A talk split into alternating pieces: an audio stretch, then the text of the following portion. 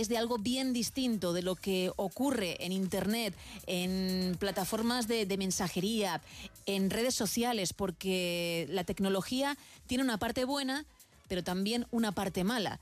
Y son esas fake news, esas noticias falsas, para Juan, nuestro oyente al que no le gustan los anglicismos, que se hacen virales y que mucha gente se cree, los famosos bulos.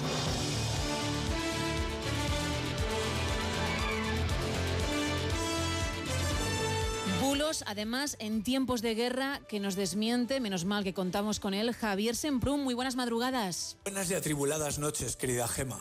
Vivimos tiempos interesantes, sin duda, pero déjame que te diga una cosa. Hasta los mismísimos estamos algunos de vivir tiempos interesantes.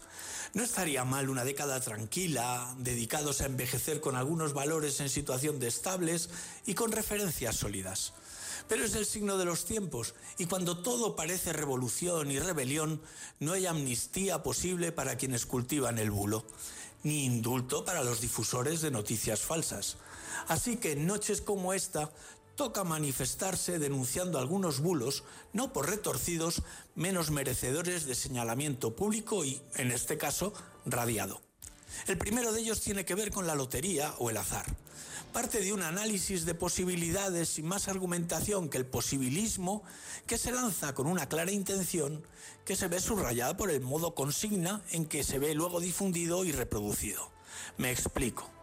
Emiliano García Paje se manifiesta contrario al pacto de su partido con Junts y anuncia que recurrirá a cualquier medida que atente contra la igualdad de todos los españoles.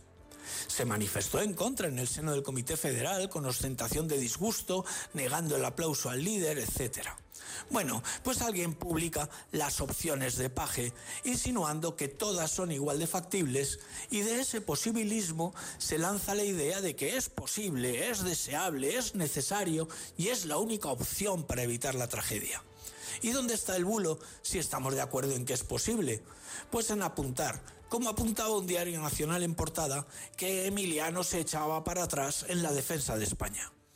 Verás, Gema, desde hace años el PP mantiene que los diputados por Castilla-La Mancha en las Cortes Generales, al votar en contra de lo que expresa el presidente castellano manchego, demuestran todos los epítetos que usted quiera aplicar al único político español que dio un paso al frente en su día en favor de la gobernabilidad de España, dimitiendo de su cargo en el Comité Federal y forzando una renovación del liderazgo en el PSOE.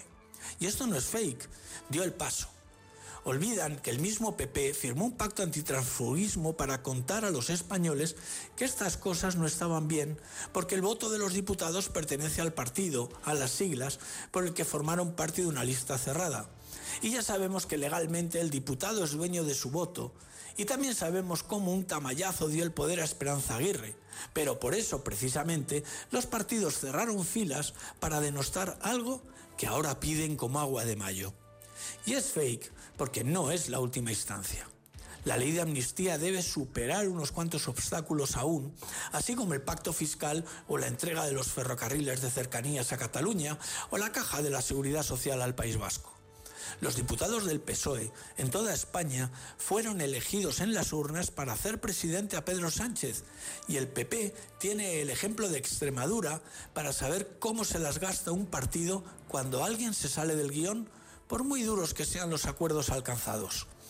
Así que cuando convertimos un deseo, una posibilidad jamás anunciada, jamás contemplada como algo probable, estamos generando bulos y sobre todo alimentando el rencor mediante engaños, como quien miente a conciencia durante una campaña, pero eso es otro tema.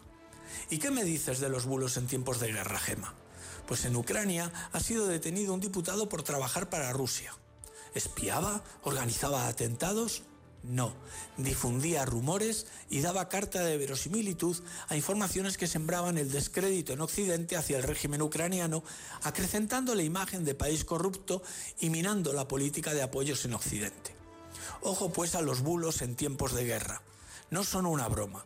Y el delito puede ser equiparable al de derrotismo, que por lo general conlleva pena de muerte. Pero bueno, Nada hay nuevo entonces bajo el sol, Gema, y buenas noches que no son horas. Gracias, Javier. Son las dos